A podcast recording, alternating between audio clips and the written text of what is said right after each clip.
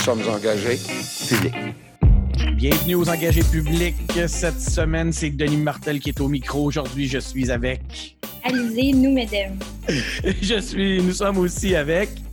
Alnazir. Cette semaine, on s'inquiète du retour en classe, qui est dans quelques semaines déjà. Aux États-Unis, Trump sent la soupe chaude et j'ai des libéraux tout le tour du ventre.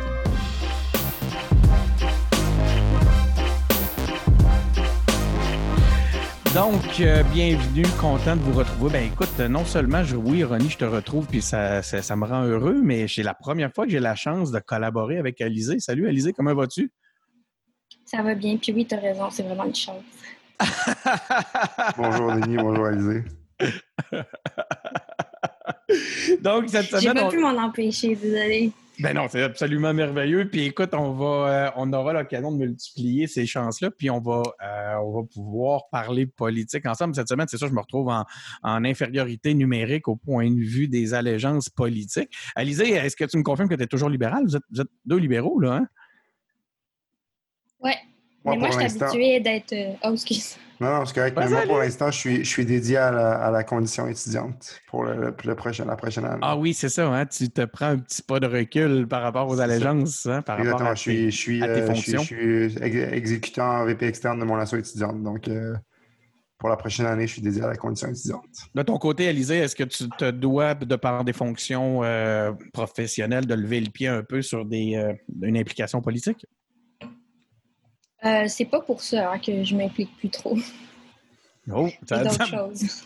Ça, ça. Là, tu es conscient que ça me rend particulièrement curieux d'aller plus loin là-dedans. On aura la chance d'en reparler. On aura l'occasion d'en reparler une autre fois. Cette semaine, au Québec, euh, alors que le tableau est toujours peu flatteur si on se compare aux autres provinces, le Québec assouplit les règles et autorise euh, les, les événements jusqu'à 250 personnes. Euh, on a vu qu'il y a le docteur Arruda qui reçoit des menaces. Euh, écoute, c'est euh, quand même assez euh, particulier. Son, son, adresse a été diffusée en ligne publiquement. Je pense qu'il a porté plainte d'ailleurs à la police. L'année scolaire va bientôt reprendre au Québec. Tantôt, j'en faisais mention. pour, pourtant, on voit qu'en Allemagne, dans certains établissements, le retour est rapidement interrompu parce qu'il y a trop de cas de COVID. Il y a des parents en ce moment qui poursuivent le, ministère de la Santé parce que le ministre de la Santé, en fait, directement pour essayer de forcer justement les cours à distance. On veut qu'il y ait une possibilité de suivre les cours de la maison. Et la situation n'est pas améliorée par le fait que l'Institut national de santé, en fait, cette situation-là n'est pas améliorée par le fait que l'Institut national de la santé publique révèle une étude indiquant que près de 25% des Québécois croient que la COVID est le résultat d'un complot. Moi, je serais très curieux de voir cette, année cette euh, enquête-là et les questions qui ont été posées parce que j'ai eu beaucoup de difficultés à croire que c'est aussi tranché que ça. Alizé, on sait, on, est une journée de, match de hockey. Je sais que tu es une grande amateur de hockey. Euh, ça va pas trop mal pour le Canadien. On a, ils ont gagné. Tu vois, gars, euh, René, j'ai dit on a gagné. Fait que pour un gars de Québec, je, suis, je suis quand même pas pire. Mais est-ce que le COVID, c'est un complot pour que la Ligue nationale arrête de chanter l'hymne national en français? Là, tu sais même pas de quoi je parle. Hein? Non et non. non et non. OK, Ronnie, qu'est-ce qui s'est passé avec l'hymne national? On va revenir à toi, Alizé, mais pour que remettre un peu de contexte là-dedans, il y a eu un scandale relié, il y a eu un scandale, là, il y a l'hymne national dans les hauts partis au, début des matchs des Canadiens qui n'a pas été chanté en français, puis ça, ça l'a déplu, c'est ça? Exactement, dans le fond, euh, dans le match contre les Pingouins, euh, le premier, si je me souviens bien. Euh, donc, c'était Michael Bublé qui chantait les hymnes nationaux. Michael Bublé qu'on connaît tous à travers l'album de Noël qui joue tout le temps dans le temps des fêtes. Et aussi, c'est un chanteur assez connu qui, dans le fond, a chanté l'hymne national au Canada seulement en anglais. Et là, ça a choqué beaucoup de gens, dont la Société Saint-Jean-Baptiste, la classe politique au Québec, tout ça. Et la justification de la LNH, c'était que le Canadien agissait comme équipe visiteur pour ce match-là. Ah! Donc, euh, on la chantait juste en anglais. Et ça a été rectifié pour les, matchs d'après. Donc, euh, mais ça a fait un scandale, évidemment. Puis on s'est senti attaqué sur le français. Bon, vois-tu, Alizé, c'était ça le contexte. Moi non plus, je n'étais pas trop au courant parce que honnêtement, la vérité, je fais beaucoup de blagues, là, mais la, vérité est que moi non plus, je ne suis pas beaucoup là. OK, d'ailleurs, on aura l'occasion d'en reparler. Mais Alizé, j'aimerais t'entendre sur la réalité du sondage, là, sur les, le sondage comme quoi qu'il y aurait 25% des Québécois qui croient que la COVID est le résultat d'un complot. Oui, donc euh, le sondage, je l'ai trouvé un peu curieux. Donc, euh, j'ai fait quelques recherches. Puis, euh, c'est ça, c'est un sondage qui est non probabiliste. Donc, ça, ça veut dire que la méthodologie, la méthodologie avec laquelle il a été fait, bien, ça fait qu'on ne peut pas le généraliser à l'ensemble de la population. Puis aussi, c'est un sondage en ligne où on invitait des gens à voter. Donc, un sondage plus, on va dire, ouvert. C'est pas très scientifique.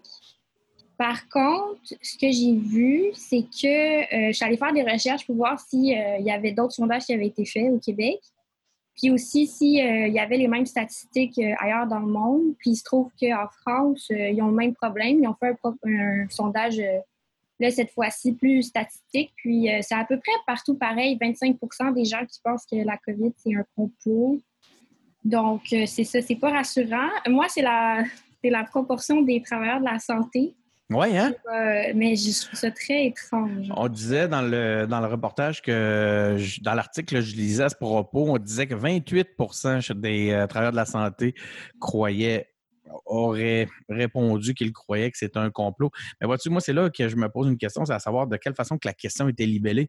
Parce que, tu sais, il y a eu, il y a eu beaucoup de nouvelles euh, sérieuses qui ont été, euh, qui ont circulé comme quoi c'était peut-être un incident issu justement d'un, euh, incident de laboratoire. qui, qui, aurait causé le, que, le virus se serait échappé. Donc, je me demandais, est-ce que c'est peut-être, si la question était reliée, est-ce que vous croyez que le virus vient d'un laboratoire? Ben là, peut-être ça pourrait expliquer ce genre de réponse Mais écoute, il y a tellement eu de confusion dans, dans ce dossier-là qu'on ne sait plus si on peut vraiment s'y fier. Mais 25% ça me semble beaucoup. Ronnie, qu'est-ce que tu, euh, comment tu vois la chose? Moi, honnêtement, euh, j'ai plus de j'ai plus de misère à, à, croire à ce que les gens croient à des choses au complot. J'ai tout entendu, j'ai tout vu. J'ai honnêtement, j'ai plus vraiment de, de, surprise par rapport à n'importe quel chiffre que j'entends sur les, les anti-vax, les anti-masques, les anti-tout. Moi, généralement, je suis, je suis dépassé par ce que j'entends en général chez les gens. Euh, est-ce qu'on leur donne trop.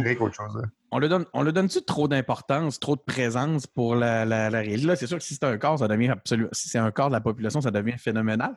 Mais ça se pourrait-tu qu'ils aient, un, qu'ils aient un exposure, euh, qu'ils soient exposés d'une façon complètement disproportionnée par rapport à l'importance que ça a euh, réellement, Alizé? Euh, je sais pas. C'est. Euh, c'est bon, OK, peut-être qu'on en parle beaucoup de ces gens-là, mais il y a une chose dont on ne parle pas assez certainement, c'est euh, qu'est-ce qu'on peut faire pour justement faire en sorte que les gens reprennent confiance en leur institution? Mm-hmm. Parce que moi, c'est ça le problème, c'est que quand tu arrives à un point où tu penses que ton premier ministre, il y a quelqu'un quelque part qui l'achète pour qu'il mente sur un virus, je pense que ça, ça montre, c'est ça, la crise de confiance qu'on a dans nos institutions. Oui, ça, c'est vrai. Puis aussi, c'est ça, c'est euh, en fait, euh, quand les gens se penchent euh, là-dessus pour essayer de comprendre le phénomène, bien, souvent, c'est relié aux peurs des gens. Et là, ça vaut la peine de se poser la question, tu sais, de quoi les gens ont peur. en fait, là, leur crainte, d'après moi, c'est surtout qu'ils critiquent un gouvernement qui ne peut pas les protéger. Mm-hmm. C'est que, dans le fond, c'est ça, c'est que le gouvernement, moi, en tant que citoyen québécois, va pas faire ce qu'il faut pour me protéger d'une pandémie mondiale. Puis c'est plus ça, moi, qui m'inquiète. C'est à ça qu'on n'accorde pas assez d'importance, euh, à mon avis. Je trouve ça intéressant comme, euh, comme point de vue parce qu'effectivement, puis c'est un point qu'on a moi, j'avais eu l'occasion de le soulever dans un autre épisode aussi. C'est le toute la confusion qu'il y a eu initialement n'est pas pour aider justement hein, ce qu'on voit maintenant, comme si finalement le fait que le gouvernement s'est prononcé des fois trop rapidement ou les autorités se sont prononcées trop rapidement, ben euh, on dirait que ça a créé un déficit de crédibilité qui est vraiment difficile à, à, regagner. Euh, Alizé? Mais en fait, euh, surtout ce que j'ai remarqué avec ce sondage-là, c'est qu'il a été fait sur plusieurs mois, en fait. Hmm. Euh, tu sais, il y en avait, c'était début mars, puis l'autre, c'était juste que je pense au mois de juin, juillet. Donc, euh, il y a beaucoup d'informations. Oh, Oui, c'est ça. ce sondage-là, il est je sais pas qu'est-ce que l'Institut de la santé publique euh, du Québec est allé chercher avec ça, là, mais c'est étrange. Et, ouais. Donc, eux autres, ils sondent régulièrement, ils envoient des coups de sonde, donc c'est plusieurs photos, euh, si on veut, si on peut s'exprimer ici, puis ils ont fait une espèce de. Ils ont fait un des ils ont tiré des constats de ça. Euh, Ronnie, veux-tu ajouter un truc par rapport à ça? Euh, honnêtement, non. Juste, euh, tu sais, comme, ayez du gros bon sens, s'il vous plaît, portez votre masque, euh, lavez-vous les mains, puis, c'est pour vrai, il n'y a, a pas de réponse miracle, il n'y a, a pas personne qui va nous sauver de ce virus-là. C'est pas, euh, c'est juste, faites des choix intelligents. Ça a l'air tellement blasé, Ronnie. Ben, J'ai vraiment- envie de moi, te faire un câlin. Je suis en, va- je suis en Comme là. vacances depuis une semaine, puis j'étais comme complètement déconnecté de tout. Puis la seule chose qui m'a reconnecté, c'est l'explosion au Liban. Fait que, Wow. c'est comme. Ça a vraiment fessé. Le reste, j'étais juste comme un peu déconnecté. Fait que, mais pour vrai, euh, tu sais, il va toujours avoir des gens pour les théories du complot. Il va toujours avoir des gens pour, euh, pour douter. Mais en tout cas, moi, je vous Ouais. invite à, à faire des choix intelligents. Puis à- Ronnie, à on dirait que t'es, mort en dedans, puis on n'aime pas ça. On aimerait ça de voir euh, un, petit, un petit peu une étincelle. Là. On veut voir s'il y a encore une étincelle qui vit. Parle-nous donc des Canadiens. Je pense que t'es, euh, c'est l'élément que tu retiens dans, dans les, dernières, dans les derniers jours, dernières semaines. Ben là, le Canadien vient de se qualifier pour les séries, genre juste avant qu'on rentre en onde. Euh, donc là, dans le fond, comment ça marchait pour le hockey? Parce que je pense que Denis, tu voulais que je te l'explique. Moi, là, je ne comprends rien. Euh, sans blague, je ne sais même pas combien de matchs il devait jouer avant. Je ne sais même pas pourquoi il fallait qu'il joue des matchs avant. Moi, je pensais qu'on était déjà en série. Euh, S'il te plaît, peux-tu faire la lumière là-dessus un petit peu? Oui, pas donc, trop, fond, parce que a- je pense pas que ça intéresse le monde tant que ça. Mais non, c'est pas vrai, je m'excuse. Ben, très, ra- rapidement, très rapidement. Il y avait 24 équipes. Ils ont Oui. pris le top 4 de chaque conférence. Puis ces top 4-là jouent euh, un- des matchs de poule, donc chacune l'une contre l'autre, pour savoir qui va être premier, deuxième, troisième, quatrième. Puis ça, c'était des, euh, des 3 de 5?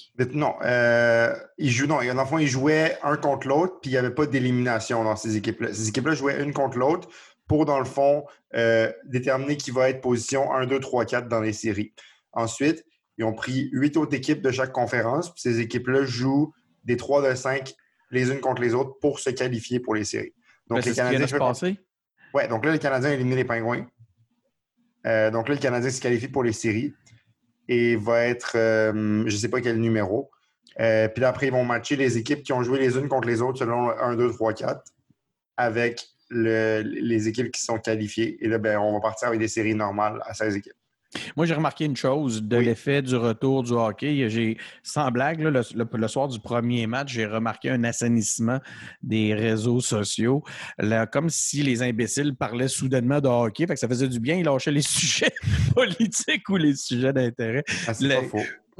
Puis soudainement, ben, on avait un peu moins de. de- non, euh, c'est une demi-blague, mais j'ai vra- vraiment eu ce feeling-là. hein. J'ai vraiment eu le feeling que, euh, justement, de détourner un peu l'attention vers autre chose, a fait que les, euh, les, les- justement, il y avait moins de commentaires qui se, que les gens se permettaient moins sur les, les dossiers d'intérêt public et les dossiers politiques. Euh, que- tu, j'imagine que tu nous l'as un petit peu dit sans nous le dire tantôt, Alizé, tu suis pas vraiment le hockey, je pense. hein? Pas vraiment. Pas vraiment. Fait qu'on va y, on ira, on s'étirera pas plus longtemps que ça sur ce sujet-là. On va passer au Canada. On Oui. sait qu'après avoir renégocié et rebaptisé, euh, rebaptisé euh, Vraiment, l'ALENA a été rebaptisée. Je ne me souviens même pas de ça. Wow.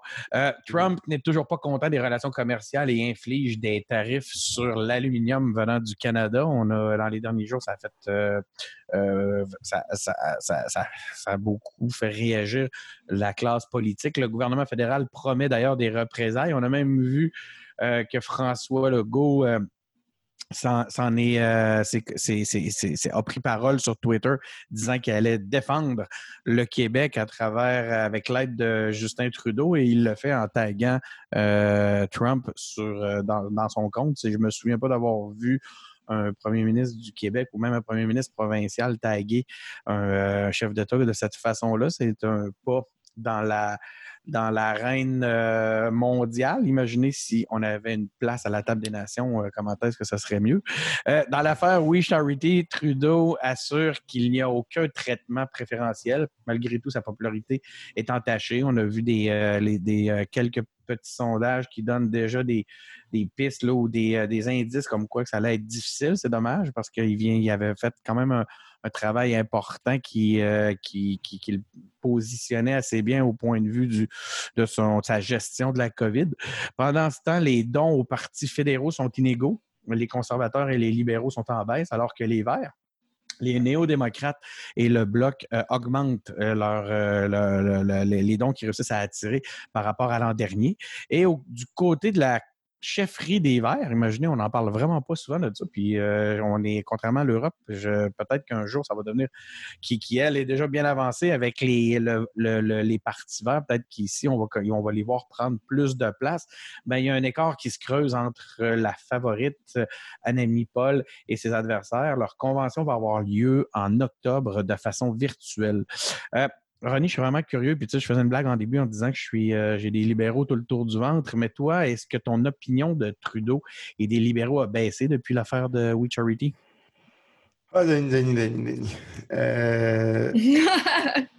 peut-être pas, peut pas des gens qui sont libéraux, peut-être pas de notre premier ministre, mais juste comme je comprends pas comment ça arrive encore et encore et encore. Alizé, t'es étudiant en communication, tu vas comprendre comme pourquoi, comment. Tu as une équipe autour de toi, c'est le scandale le plus facile du monde à éviter.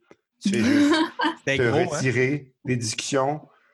Si tu es ministre des Finances et tu as reçu un voyage payé, tu fais juste le dire et tu te retires des discussions et il n'y a pas de scandale. C'est vraiment. Tu sais, j'ai fait zéro cours de communication dans ma vie et c'est probablement. Mais là, vraiment c'est quoi que tu euh, déplores là-dedans? C'est la façon dont ils gèrent leurs écarts éthiques ou c'est que... le fait qu'ils aient des écarts éthiques? Non, l'écart éthique en soi, c'est de ne pas l'avoir dit. C'est pas, tu sais, Margaret Trudeau et Alexandre Trudeau et Bill Morneau, ils ont ouais, le droit ouais, de prendre des, ils ont le droit de faire des conférences pour euh, We Charity. C'est un pays libre, ils ont le droit, puis ils ont le droit de, de se faire payer pour des discours, c'est correct, mais dites-le.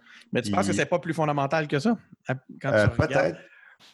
Attends, attends, tu veux dire quoi par fondamental? Bien, à savoir que le problème ne serait pas un peu plus grave que juste le fait qu'il ne l'ait pas dit, c'est le fait que tout ce soit la, une garde excessivement rapprochée et même euh, de, de, la famille proche qui profite de, de, de, revenus assez substantiels dans ce contexte-là et de compte de dépenses. Est-ce que c'est pas plus ça, cet élément-là, qui serait discutable? Vas-y, Élisée.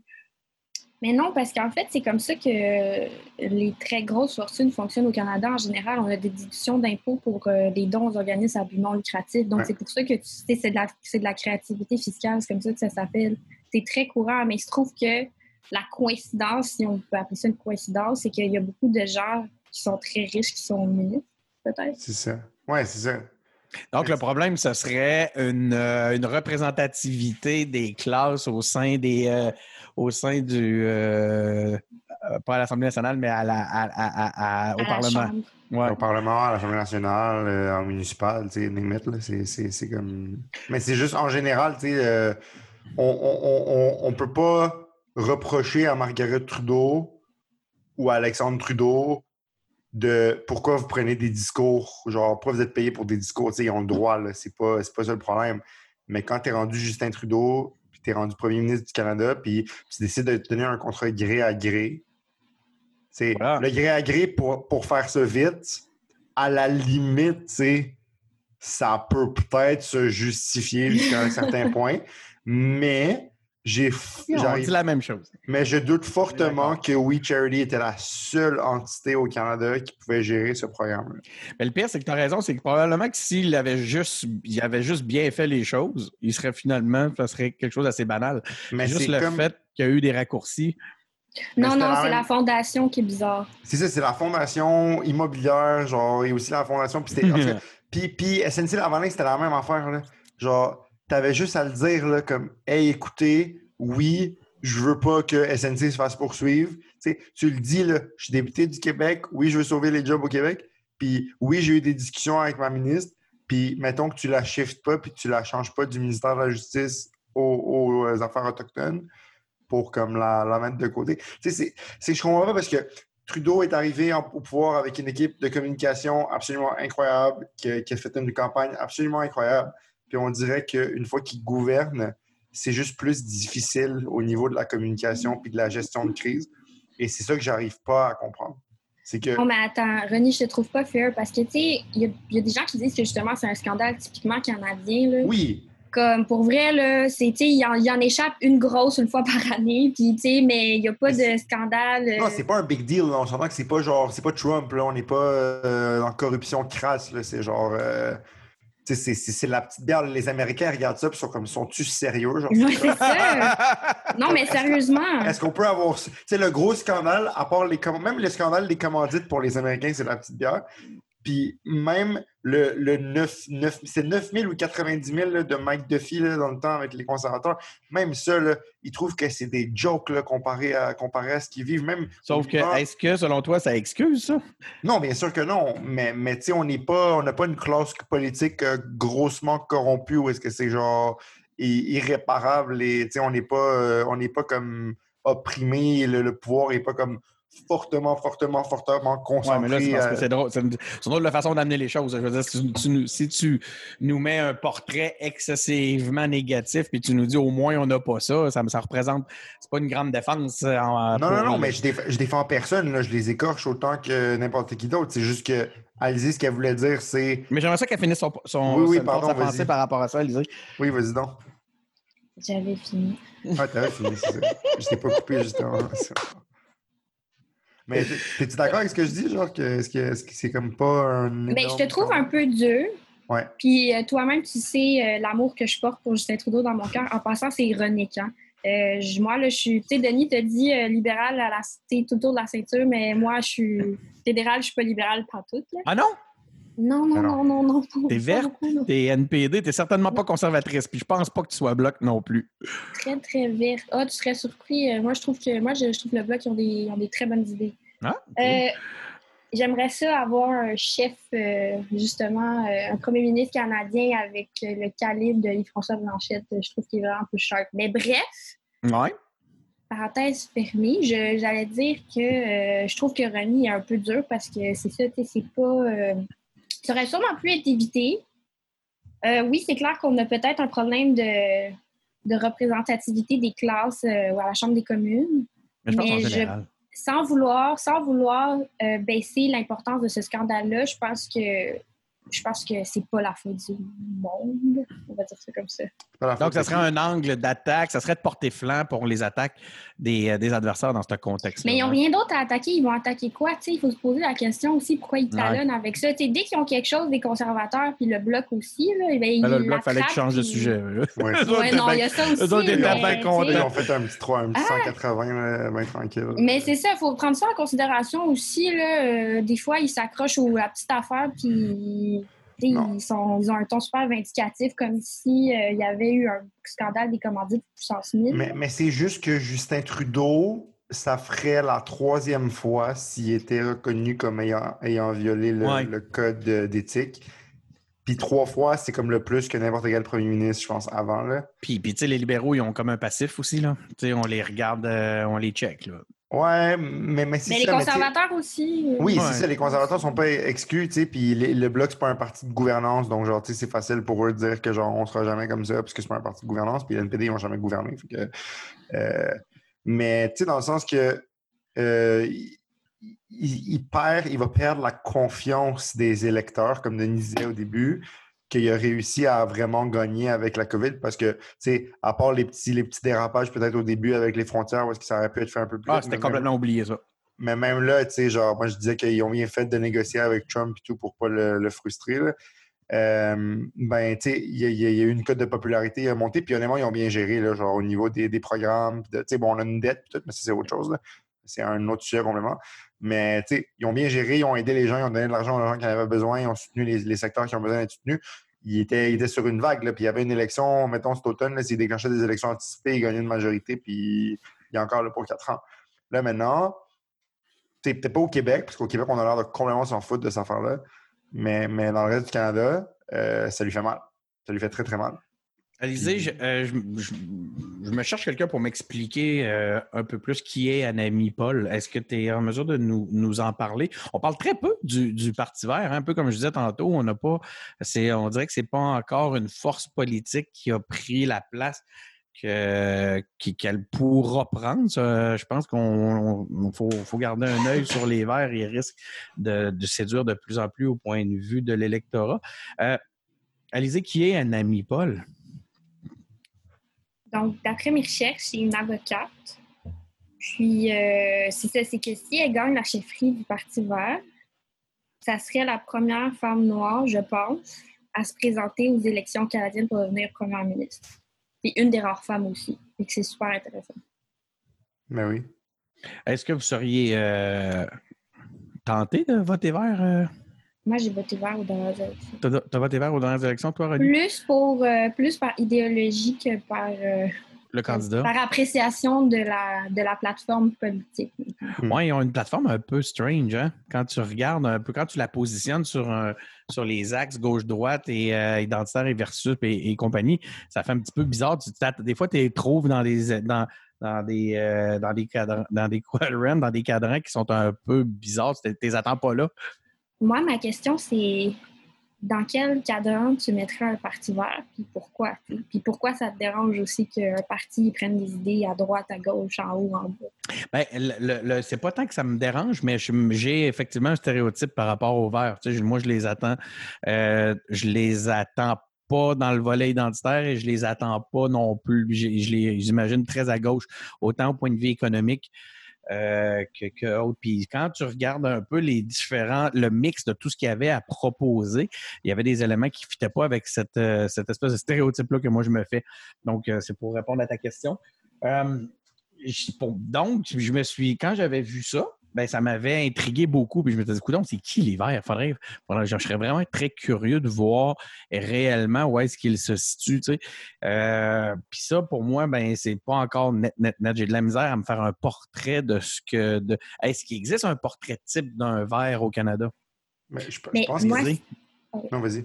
Euh, non, mais euh, en fait, euh, moi, il y a quelque chose qui me fascine. Je pense que c'est dû à une rhétorique des, des dernières années, mais on a tout le temps tendance à classer l'environnement puis le militantisme environnemental comme quelque chose de social puis à gauche, sauf qu'il y a de plus en plus de chiffres qui montrent que c'est justement parce qu'on ne va pas s'occuper de notre résilience climatique puis de la lutte au changement climatique qu'on va être dans le trou financièrement parlant. Moi, ça me Mhm. fascine, tu sais, euh, que ça soit, euh, par exemple, toutes les infrastructures qu'on va devoir construire ou alors reconstruire parce qu'il va y avoir des, des cataclysmes climatiques. Il y a des maladies aussi qui peuvent plus, euh, par exemple, s'étaler parce qu'il y a du réchauffement climatique, la maladie de Lyme. Il y a les îles de la Madeleine qui sont en train de, ben, en tout cas, De se faire gruger. Ben, c'est ça. Dans quelques années, ça commence déjà à être inquiétant. Euh, moi, c'est en fait, c'est ça qui me fascine. Je sais pas d'où ça vient, mais il faudrait vraiment commencer à changer le, le paradigme. Là. C'est, euh, puis ça presse parce que justement, plus on va attendre, c'est, c'est, en fait, c'est une courbe exponentielle. C'est que plus on va attendre dans le temps avant de, de prendre des actions, ben, plus ça va nous coûter cher. On, a, on a aplati la courbe euh, COVID où on a, on a fait ce qu'on avait à faire pour le faire. Il faut aplatir la courbe environnementale. Il y a C'est cette- comme, euh, c'est, comme Bernie Sanders. On a tendance à dire Ah, mon Dieu, il est super à gauche, euh, c'est un communiste, euh, c'est un populiste de gauche. Oui, c'est d'accord, mais c'est parce que Bernie Sanders. Moi, je trouve qu'il y a plein de ces idées que c'est juste du gros bon sens. Par exemple, une idée très gros bon sens, c'est c'est bien pour les gens d'avoir une couverture médicale universelle. Je sais pas pourquoi c'est à gauche. je, tu sais, c'est, c'est. Parce que c'est de l'argent public? Mais c'est de l'argent public, d'accord, mais on comprend que, tu sais, qu'à la fin, c'est c'est payant, là. Tu comprends? Oui, c'est ça. Ça va, ça va Ouais. désengager ton Euh, système de Bernie santé. Sanders aussi, qu'est-ce qu'il dit, c'est ça serait bien que les gens payent un pourcentage d'impôt qui est raisonnable par rapport à leur revenu. Je sais pas pourquoi c'est à gauche, ça. C'est Mais la, gauche, la gauche le- traditionnelle, c'est c'est genre euh, quand tu. taxer les riches. Taxer Ouais, les riches, que c'est pour ça que c'est associé comme à être de gauche. Mais par exemple, il y a des idées comme le revenu minimum garanti, qui est une idée à la fois de droite et de gauche, puisque les gauchistes l'aiment parce qu'elle est parce qu'elle est- c'est un filet social, puis les droitistes l'aiment parce que ça abolit justement beaucoup de filets sociaux, puis ça le remplace par un seul, donc ça réduit la bureaucratie. Donc il y a des idées sur lesquelles, par exemple, qu'on peut se rejoindre droite-gauche. Je trouve ça super intéressant ce que tu as analysé. Puis c'est vrai, puis c'est cette espèce de, gap-là qui s'est créé dans le stéréotype versus la réalité qui nuit. Puis ça. Je pense que dans la stratégie même des Verts, c'est quelque chose qu'ils devront considérer au même titre. C'est que toutes les parties qui, justement, veulent mettre l'environnement de l'avant doivent commencer, je pense, à présenter l'environnement comme quelque chose de payant en réalité et non un passif qui va faire que qui s'opposerait au développement économique. Puis ça, c'est ce que collectivement, il y a cette espèce de stéréotype-là qui, est tenace. Je voulais juste rajouter aussi que, euh, en fait, on a tendance vraiment à critiquer les partis de deuxième, troisième opposition, puis je trouve ça un peu injuste parce que, tu sais, c'est des partis qui ont moins de ressources financières. Hein. Avoir une plateforme électorale, ça prend énormément de ressources, euh, surtout de ressources humaines, en fait, il faut pouvoir les payer. Puis, euh, en fait, un parti qui est au gouvernement a accès à beaucoup plus d'informations oui, un parti au gouvernement. Euh, oui, ça va. étouffé? non, je bois de l'eau gazeuse. Oui, donc, euh, oui, tu disais que ça prenait beaucoup de ressources pour avoir une belle plateforme. Oui, mais un parti qui est gouvernement a accès à beaucoup plus de, de ressources. Là, qu'on a tendance à dire oui, la plateforme des Verts est bancale, mais ça ne peut pas être. ils n'ont pas, pas 5 millions par année à mettre pour leur plateforme, probablement. Non, c'est ça. Puis aussi, attends, il y avait un autre point, je sais plus quoi. Ça va t'en revenir, Ronnie. Tu, est-ce que ça te convainc un peu de. Je sais que, je sais que tu ne sais pas grand-chose sur la.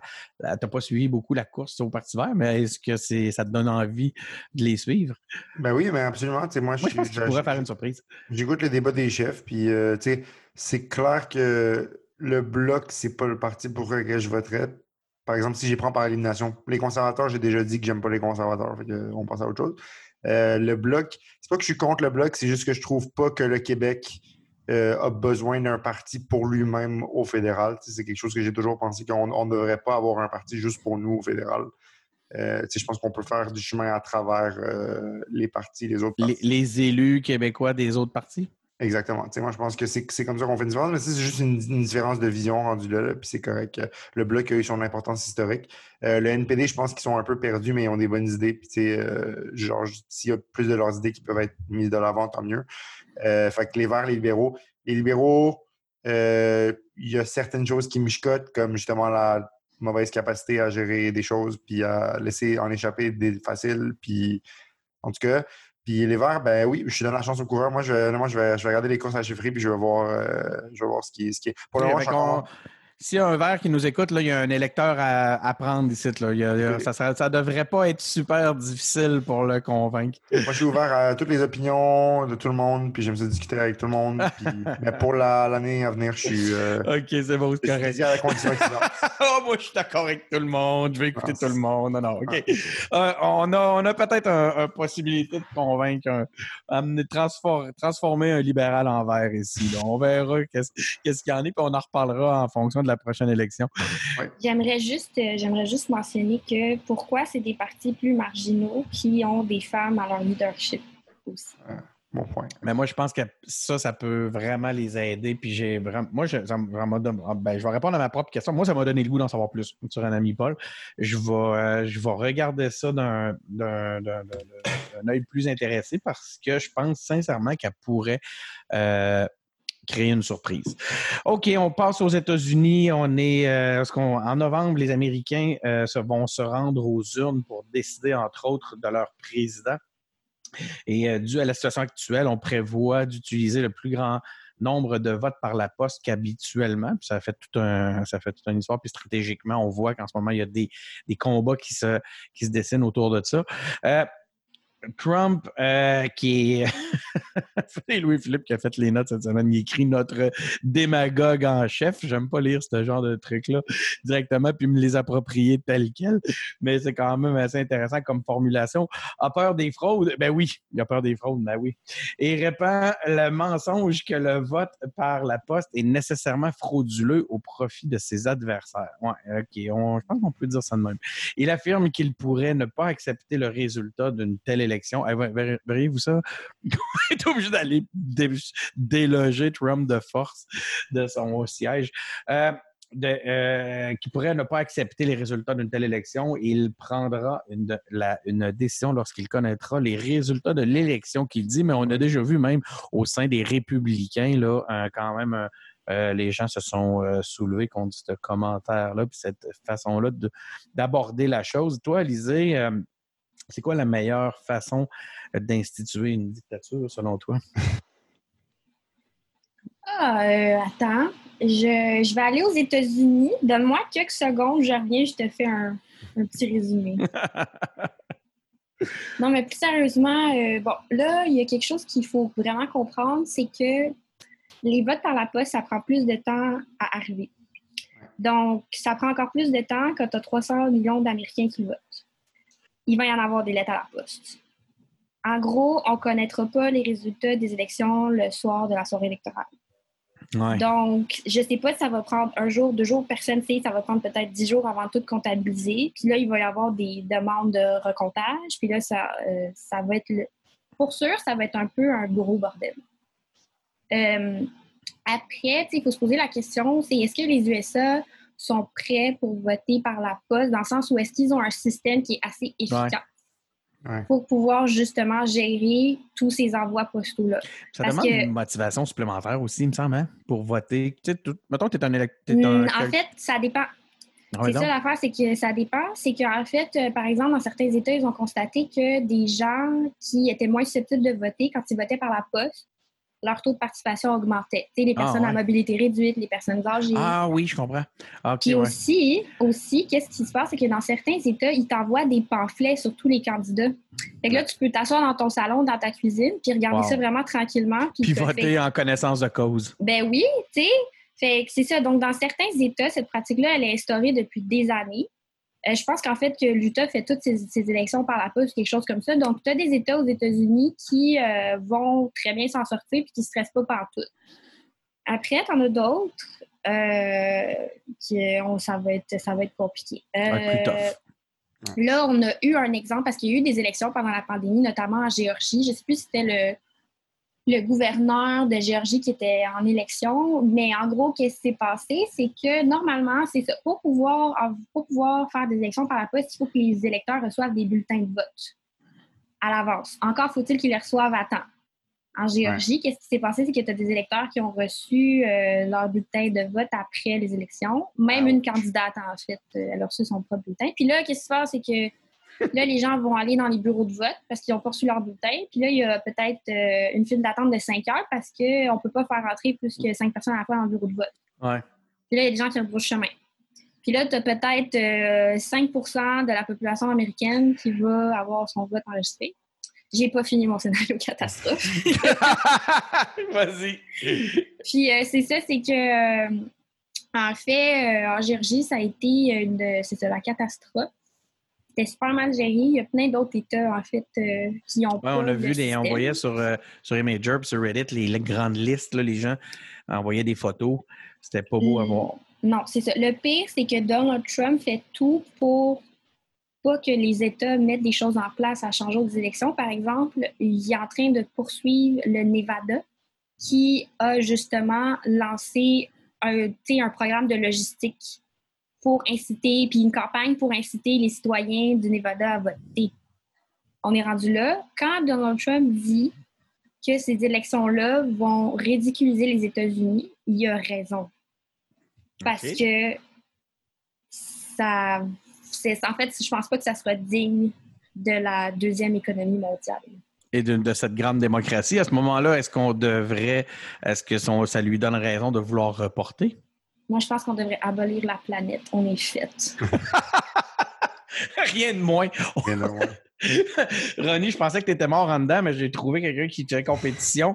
Vas-y, euh, de ton côté, comment tu vois le, scénario aux États-Unis actuellement? Nous avons un président qui ne sait pas comment son pays fonctionne. Euh, il ne peut pas reporter les élections parce qu'il n'en a pas le pouvoir. Donc, c'est pas lui qui décide. Puisqu'il faut comprendre qu'aux États-Unis, les élections, c'est 50 différentes élections dans 50 États. Donc, ce n'est pas le président qui reporte les élections, c'est chaque État. Mais c'est surtout qu'il faudrait un amendement constitutionnel voté par la Chambre Aussi, c'est ça. Donc, tout ça, en plus de l'accord des États et tout ça. Donc, euh, la Chambre est de quel bord actuellement? Démocrate. je suis pas Démocrate. Bon, voilà. Démocrate, le Sénat est républicain. Euh, c'est ça. Donc, euh, voilà. Mais honnêtement, euh, encore une fois, avec Donald Trump, euh, pas grand-chose me surprend. Euh, Est-ce qu'il va pouvoir refuser de, quitter ses fonctions? Euh, techniquement, sur la Constitution, il a le droit parce qu'il doit abdiquer. Il doit appeler son, adversaire et concéder. Mais je suis pas mal sûr que ce sera pas long que le service secret ou quelqu'un va s'en occuper pour faire comme t'as perdu sais, À un moment donné. euh, euh, Puis on a affaire ici à un fasciste, je vais le dire encore. C'est un fasciste qui dans une démocratie. Et les démocraties ne sont pas toujours démocratiques et ne sont pas toujours euh, À l'abri. à l'abri des, des- de la corruption, des, euh, des, des- des manquements, des, euh, de, de- de la négligence, d'écraser les plus faibles et tout ça. Et ce qu'on voit au Liban. C'est probablement un sujet vers lequel je voudrais m'en aller avant la fin de l'épisode. Sur les États-Unis, honnêtement, euh, je, je souhaite de tout cœur que Joe Biden remporte la course. Je souhaite qu'il choisisse. Il va choisir sa colistière. Il y a eu des, euh, des propos euh, controversés hier. Hein? On voyait, je voyais qu'il était encore, il s'est encore mis les pieds dans les plats euh, par rapport à des commentaires sur des communautés. Oui, c'est comme un- une, mauvaise, euh, une mauvaise occurrence, une, une- une mauvaise, euh, un- une mauvaise habitude qu'il a pris de. Ça y revient, hein? C'est, c'est, euh, C'est quoi qu'il a dit? Je vais te le sortir, je, je l'ai euh, quelque part. Euh, mais dans le fond, il y a- la première controverse qu'il y avait eu, c'est quand il a dit. euh, T'es pas, euh, si tu votes Trump, t'es pas un vrai noir. Si un noir qui vote. Trump n'est pas un vrai noir, ça c'est la première fois. Là, hier, c'était, il faisait des comparaisons entre des communautés, là, entre, les, entre la communauté latino. C'était quoi exactement? Peux-tu me rappeler? euh? Je suis en train de le sortir, là, je l'ai- j'ai un ami qui me l'a envoyé, mais j'essaie de le trouver, je ne le trouve plus. Mais tu sais, euh, que pourrait. Ça m'apprendra à Attends, sortir attends. des notes. Recule-toi de ton micro, Ronnie, parce que Oh, tu. pardon. Ouais, euh, je ne le trouve pas là, mais je, je le retrouverai. Mais dans le fond, euh, tu sais, Biden, il, il dit. On dirait qu'à chaque fois qu'il parle, il dit des affaires. euh, il dit des affaires qu'il il devrait juste. Le, le... Ah, tiens, c'est ça, j'ai- je l'ai. Il a dit, I don't want- sur la police, il a dit, je veux pas définancer la police, je veux que la, la police ait plus d'argent pour euh, qu'ils puissent faire, qu'ils puissent euh, prendre, euh, prendre les responsabilités qu'ils ont besoin de prendre en charge. Euh, the people who in fact can handle those god awful problems that a cop has to have four degrees to handle. Il a dit, il a, il a dit, il, veut- il veut pas, euh, il veut pas définancer la police. Ça l'a choqué beaucoup de gens. Il a essayé d'expliquer, mais il a mal expliqué.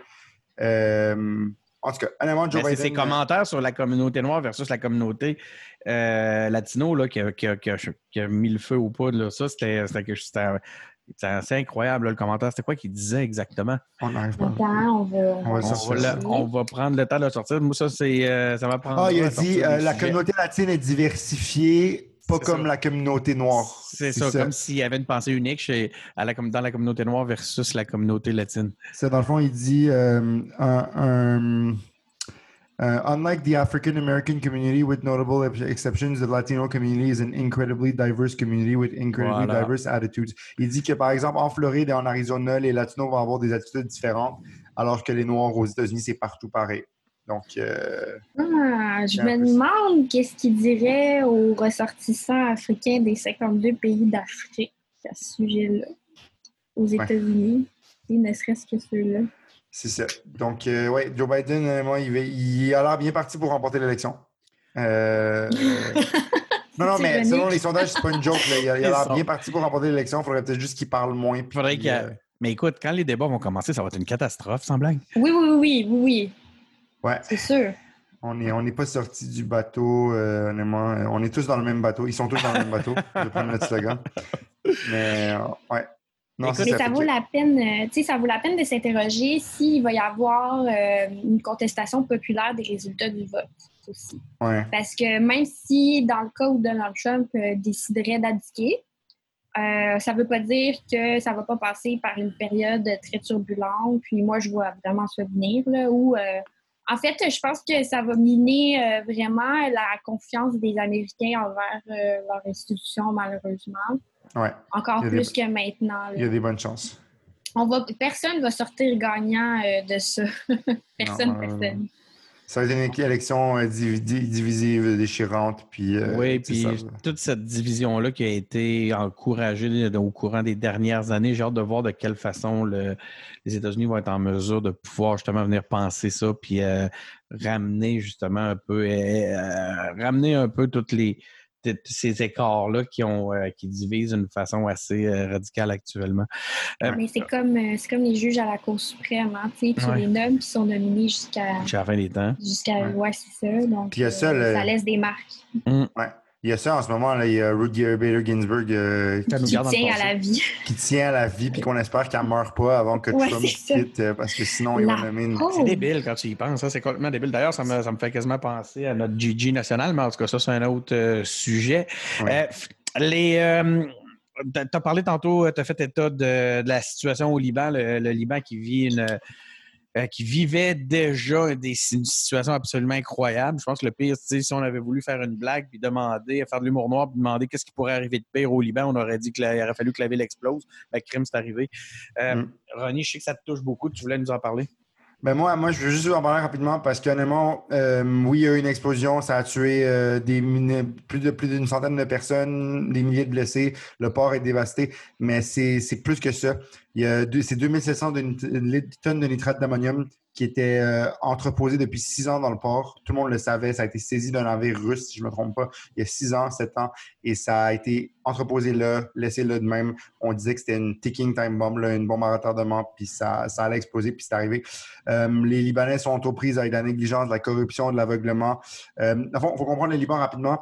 L'accord de Taïf, qui a été signé en 89, qui, a mis fin qui voulait mettre fin à la guerre civile, prévoit une mixité confessionnelle. Fait qu'il y a tu as les, les, euh, musulmans euh, chiites, sunnites et tu as les, chrétiens au, Liban qui sont comme un peu, ça a été comme toujours un problème, c'est ça la guerre civile. Il y a eu une occupation syrienne pendant longtemps. Euh, il y a eu leur premier ministre qui s'est fait assassiner en 2005, Rafik Hariri. Ça a causé beaucoup de, comme un peu une, révolution au Liban, la révolution du Cèdre qu'on appelle. Donc les Libanais sont vraiment, ils ont, ils ont prise avec beaucoup de choses depuis des, décennies. Notamment le pays d'origine de mes parents, la Syrie, qui a occupé le Liban pendant 30 ans. Euh, puis euh, ça fait en sorte que les, élus sont élus avec le premier ministre actuel a été élu avec 14% du vote populaire, ce qui est quand même absolument impensable.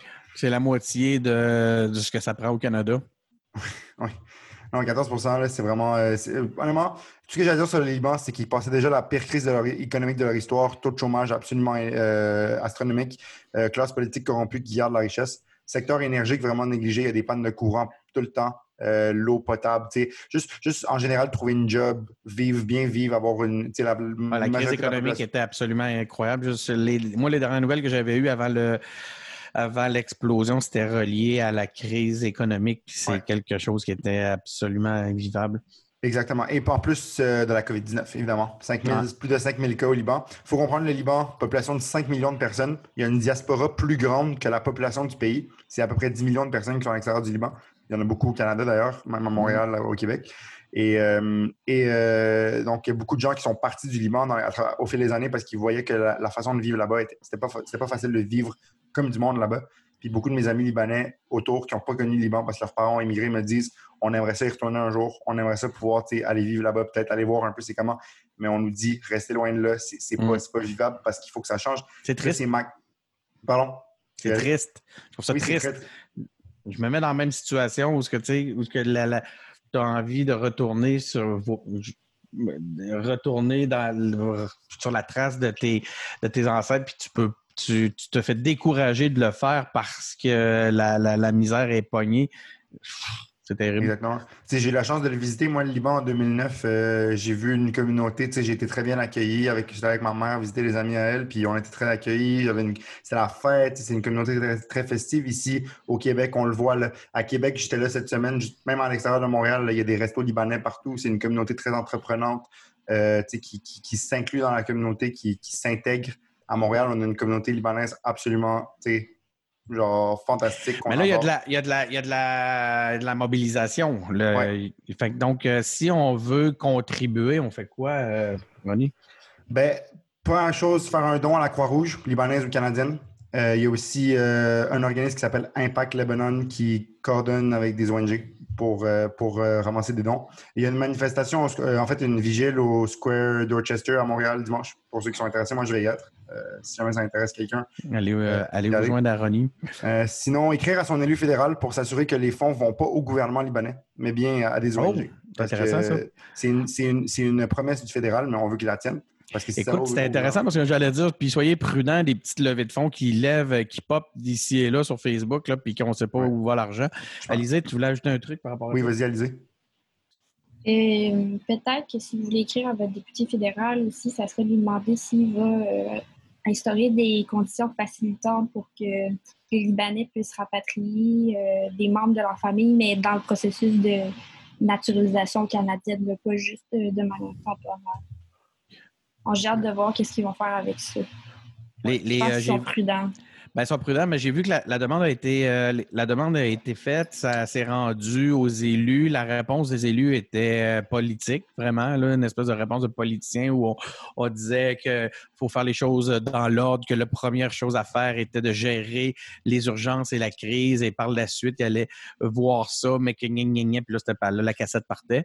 Euh, mais effectivement, c'est un très bon point. Ronnie, tu voulais ajouter d'autres ben, éléments? Rapidement, à Montréal, on a un exemple d'une boulangerie qui s'appelle Andalos, qui est genre une, boulangerie libanaise très connue à Montréal. Euh, puis dans le fond, le 9 août, que ce dimanche, ils font, euh, ils donnent euh, une partie, je pense, ou une totalité des, fonds de leur vente de manaïch. C'est genre des petites, des petites pâtes. en fond, c'est comme des petites pizzas libanaises. C'est comme des, des pâtes remplies soit d'épinards, de, de, de, de, de zatar, de thym ou de, ou de fromage. Bref, c'est des, des, euh, des, mets traditionnels libanais. Tous les fonds vont être mis à, la, Croix-Rouge libanaise pour euh, justement lever des fonds. Euh, puis j'imagine que dans, dans les communautés où il y a une communauté libanaise, il doit y avoir des initiatives similaires. Fait renseignez-vous, par exemple, à Québec, tu sais, je connais la, la Galette libanaise, je sais pas, des places de même. Fait qu'essayez de vous renseigner s'ils ont pas. Ou les encourager peut-être à faire quelque chose de même, tu sais, à, vous mobiliser. Euh, puis sinon, évidemment, juste euh, s'éduquer, se renseigner sur la situation au Liban pour un peu comprendre comment ça, qu'est-ce qui se passe, puis pourquoi ça se passe. Euh, demander, demander à Justin Trudeau de recommencer à faire des relations internationales aussi, ça serait. Oui, ça pourrait être bien. Euh, puis parlez à vos amis libanais ou dans votre communauté si vous en avez, demandez-leur comment ils veulent, euh, comment ils vont, pardon, et euh, si la famille va bien. Puis, tu sais, juste Moi, je suis d'origine syrienne, mais c'est le pays voisin. Donc, tu sais, on. On est solidaire. On est solidaire, exactement. C'est de la même façon que, comme Québécois, tu es solidaire du Canada. Oui. je m'excuse, c'était une blague trop, trop facile. Oui. Non, c'est ça. Écoute, ouais. C'était notre, euh, notre épisode pour cette semaine. Euh, y avait-tu un truc que tu voulais ajouter, Alizé? Vraiment, euh, notre, première, euh, notre première collaboration ensemble aux, engagés publics? je te laisse le dernier mot avant que je fasse la conclusion. Tu me prends par surprise. je sais pas quoi dire. Allô? non, mais ça fait, ça fait trois mois après, après chaque épisode, je dis portez vos masques, portez vos masques. Puis là, j'ai essayé de trouver quelque chose d'original en deux secondes, c'est pas venu. Me voilà démasqué bon, ben, remets ton masque. Euh, soyez gentils en vous. Soyons gentils entre nous. Ça sera les mots de la fin. Merci d'avoir été à l'écoute de cet épisode. Abonnez-vous à notre balado sur Apple Podcast, sur Google Podcast. Vous pouvez nous suivre sur, euh, vous abonner aussi sur SoundCloud. On est euh, sur Spotify. Suivez-nous sur notre page Facebook. Euh, venez nous donner des idées pour, comme, pour, pour, le dernier mot pour le, de, chacun de nos épisodes. Aidez-nous pour, sur Twitter. Venez commenter nos, nos, propos. on est aussi, nos épisodes sont disponibles sur sur YouTube, on est euh, sur Instagram. Abonnez-vous à notre infolettre. Hein, à chaque fois, je suis un peu surpris de découvrir ça. Faut que je le fasse. Je vais y aller. Je vais aller m'inscrire à notre infolette pour recevoir les résumés de l'actualité. Et engagez-vous en visitant notre site web, lesengagéspublics.com, engagé avec un S, public avec un S.com. Merci d'avoir été à l'écoute encore une fois. C'était René Al-Nazir. Alizé, Alizé, je m'excuse, je m'en allais massacrer ton nom, je pense? Euh, nous, nous, madame. Et euh, Denis Martel. Et euh, soyez des nôtres lors de notre prochain épisode. C'était vraiment une fin poche. Faut, faut, faut lire toutes les lettres. Nous, Nous mesdames. Nous, mesdames. Ouais. C'est quoi? Je vais le garder dans l'enregistrement. Bonne. Merci beaucoup. À la semaine prochaine.